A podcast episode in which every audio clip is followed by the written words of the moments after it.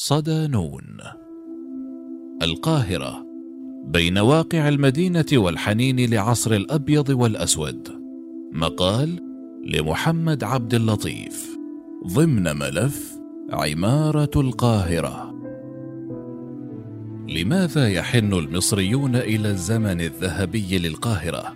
وهل كان هذا الزمن ذهبيا حقا؟ ما هي الروتروتوبيا ودوافعها وحقيقتها؟ سمعت صوت البوق وسألت خادمي ماذا يعني هذا؟ لم يكن يعرف شيئا ولم يسمع شيئا. عند البوابة أوقفني وسأل إلى أين يذهب السيد؟ قلت لا أعرف فقط ليس هنا بعيدا عن هنا ولا شيء آخر. إنها الطريقة الوحيدة التي يمكنني من خلالها الوصول إلى هدفي. سأل هل تعرف هدفك؟ فأجبته نعم لقد أخبرتك للتو بعيدا عن هنا. هذا هو هدفي. فرانز كافكا كتابات مختارة سنة 1988 النوستالجيا أو الحنين إلى الماضي كما توضح سفيتلانا بويم أستاذة الأدب السلافي والأدب المقارن بجامعة هارفورد. هو شعور بالخسارة والتشريد ولكنه أيضا قصة حب مع خيال خاص. وبينما كانت النوستالجيا أو الحنين إلى الماضي حالة مرضية بالقرن السابع عشر تم التعامل معها كمرض قابل للشفاء عن طريق الذهاب في رحلة إلى الجبال أو باستخدام الأفيون كما أوصى الأطباء السويسريون آنذاك. تحول هذا المرض العابر إلى حالة مستعصية حديثة يعانيها الكثير من مواطني هذا العصر. بدأ قرننا العشرون بمدينة فاضلة مستقبلية وانتهى بالحنين إلى الماضي أو الروتروتوبيا كما يسميها عالم الاجتماع الشهير زيغموند باومن. وال retrotopia مصطلح يصف اختلافا في الجماليات الحضرية والاجتماعية والسياسية والاقتصادية المرتبطة بالتطبيق الرجعي المطبق على التقدم الثقافي. وكما يعرفه باومان فإن مصطلح ال retrotopia هو نفي مزدوج للمستقبل غير الموجود وغير المولود والحنين إلى ماض مفقود أو مسروق والرغبة في إعادة إحيائه مما أسميه هنا الحنين الحضري. القاهرة بين الواقع والخيال. القضية الرئيسية كما يراها محمد الشاهد الباحث العمراني أنه لا يوجد إحساس حقيقي بالوعي بتاريخ القاهرة الحضري. فيقول لا توجد حتى مؤسسة واحدة في القاهرة حكومية أو خاصة تقوم بأرشفة تاريخ المدينة وتجعله متاحا للجمهور. لا يوجد متحف لمدينة كالقاهرة ويتابع في مثل هذه الحالة يتحول تيار الصور المنساب عبر وسائل التواصل الاجتماعي إلى متحف وأرشيف بديل إلا أن قضية السلطة تتحول إلى محل نزاع وتصبح المعلومات في الصورة مطاطية. فهي في غالب الأمر مجرد تخمين مدير صفحة على موقع فيسبوك. وفي حالات أخرى يتم اختراع هذه المعلومات ببساطة وتنتزع الصور من سياقاتها ولا يتم الإشارة إلى مصادرها. فسيستحيل على المشاهد أن يرجع للمصدر للتأكد من صحة المعلومات. وبالتالي تصبح الخطوط الفاصلة بين التاريخ الواقعي والقصص المكونة والأصيلة والنسخ المتماثلة غير واضحة. هذا النوع من الخلط يخلق نوعا من التاريخ المزيف السطحي المأمول الذي لا يكشف مطلقا الحياة في القاهرة وإنما يستعرض بعضا من اللقطات المختطفه من سياقها. تخيل أحدهم ينشر صورة تخيل أحدهم ينشر صورة من أحد المجمعات السكنية الفاخرة المبنية مؤخرا وينشرها في إحدى الصفحات الأجنبية على أنها القاهرة. فهل تكون فعلا هذه هي القاهرة؟ من ناحية أخرى ستجد بكثرة الكثير من التعليقات التي يشارك بها بعض المصريين من الطبقة العليا المتحدثة عن أن كل شيء كان نظيفا وجميلا ومنظما وحضاريا حتى تدفق هؤلاء الفلاحون إلى القاهرة ودمروا كل شيء.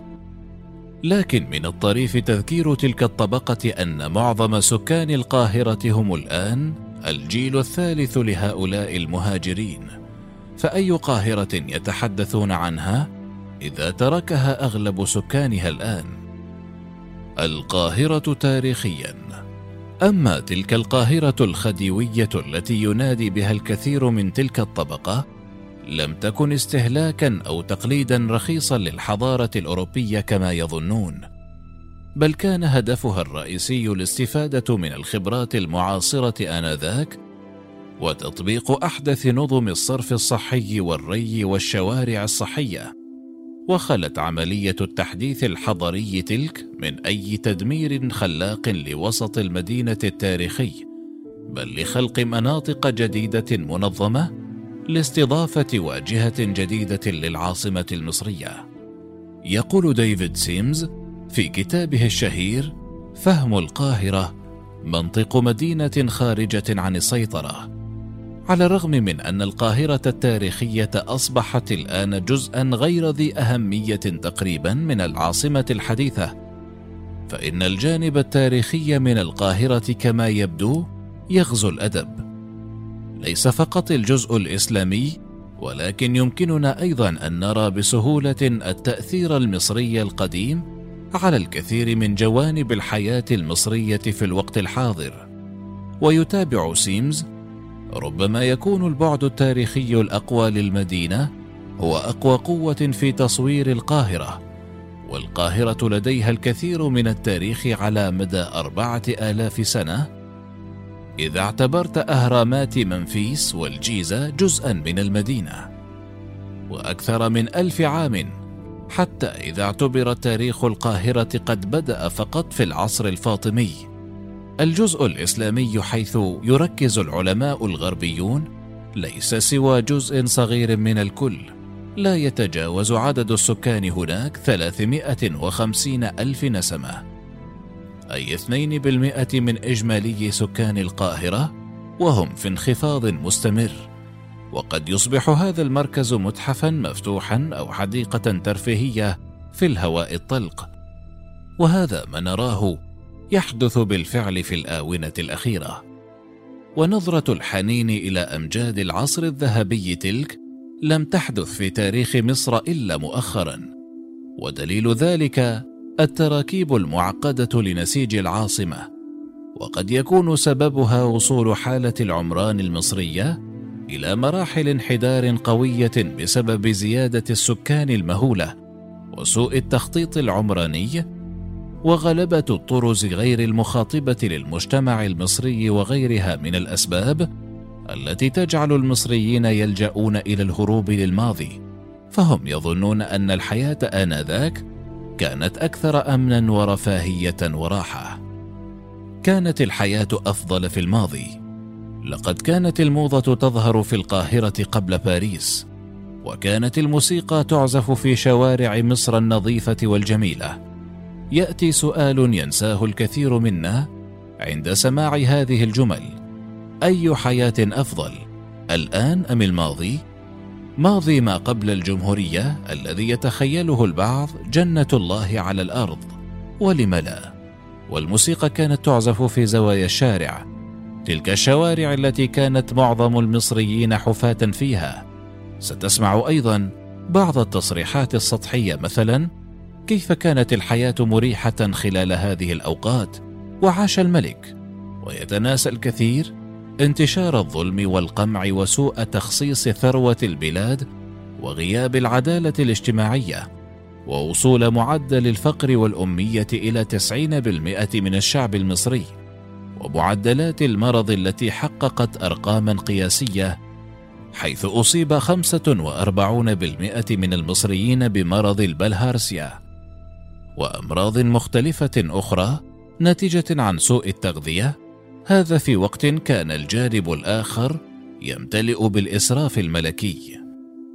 هناك دراسة للمؤرخ الراحل الدكتور رؤوف عباس بعنوان الحركة الوطنية في مصر 1918 1952 يوضح فيها كانت نسبة الفقر 76% عام 1937 ووصلت إلى 80% من مجموع السكان عام 1952 كانت البروليتاريا المصرية في جزئها الريف والحضر من بين أبشع الطبقات الاجتماعية وتعاني من الأزمة الاقتصادية التي اندلعت في العالم الرأسمالي في نهاية العشرينات وآثارها التي امتدت إلى مصر. إنهم ينسون أو يتجاهلون القاهرة التي يتحدثون عنها. مصر الجميلة التي اقتصرت على الباشوات والنخب والمجتمعات الأجنبية. وكان هؤلاء هم الذين دخلوا الأوبرا ودور السينما واستمتعوا بالحدائق الغنية. وإذا ظهر أحد المصريين البسطاء في جوار هذه الشوارع فهؤلاء هم عباد وحاشية أنعم الله عليهم بنعمة العمل كخادم في أحد بيوت الباشا.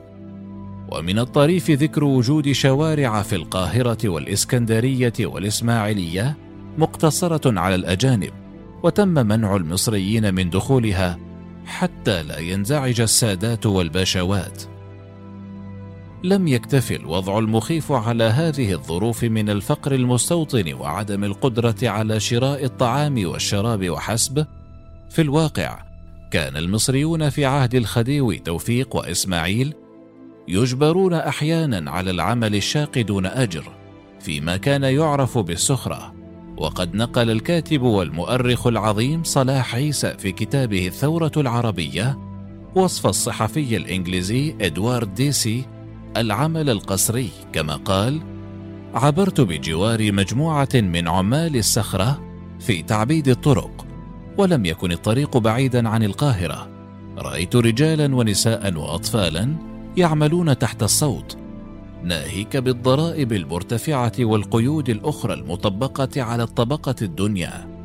فهل كان الماضي حقا أفضل من يومنا هذا؟ اذا لماذا نشعر بذلك؟ هل هو جزء من علم النفس البشري أن تصبح ذا حنين للماضي؟ هل الهروب من الحاضر والعيش على أنغام الماضي دليل على الإيمان بأن الحاضر ليس لديه الكثير ليقدمه؟ أم لأن الكثير ككافكا يريد فقط الذهاب إلى مكان آخر؟ ماذا نتج عن الذهاب عمرانيا إلى بعض الحقب من الماضي؟ وكيف أدت النسخ المقلدة من التراث العمراني إلى تغيب وانعدام قيمة التراث الأصلي؟ وكيف أدى ذلك إلى إهمال والتخلص من الكثير من المعالم الحضرية والتاريخية للقاهرة في العقود الماضية؟ هذا ما سنطلع عليه في المقال القادم بإذن الله.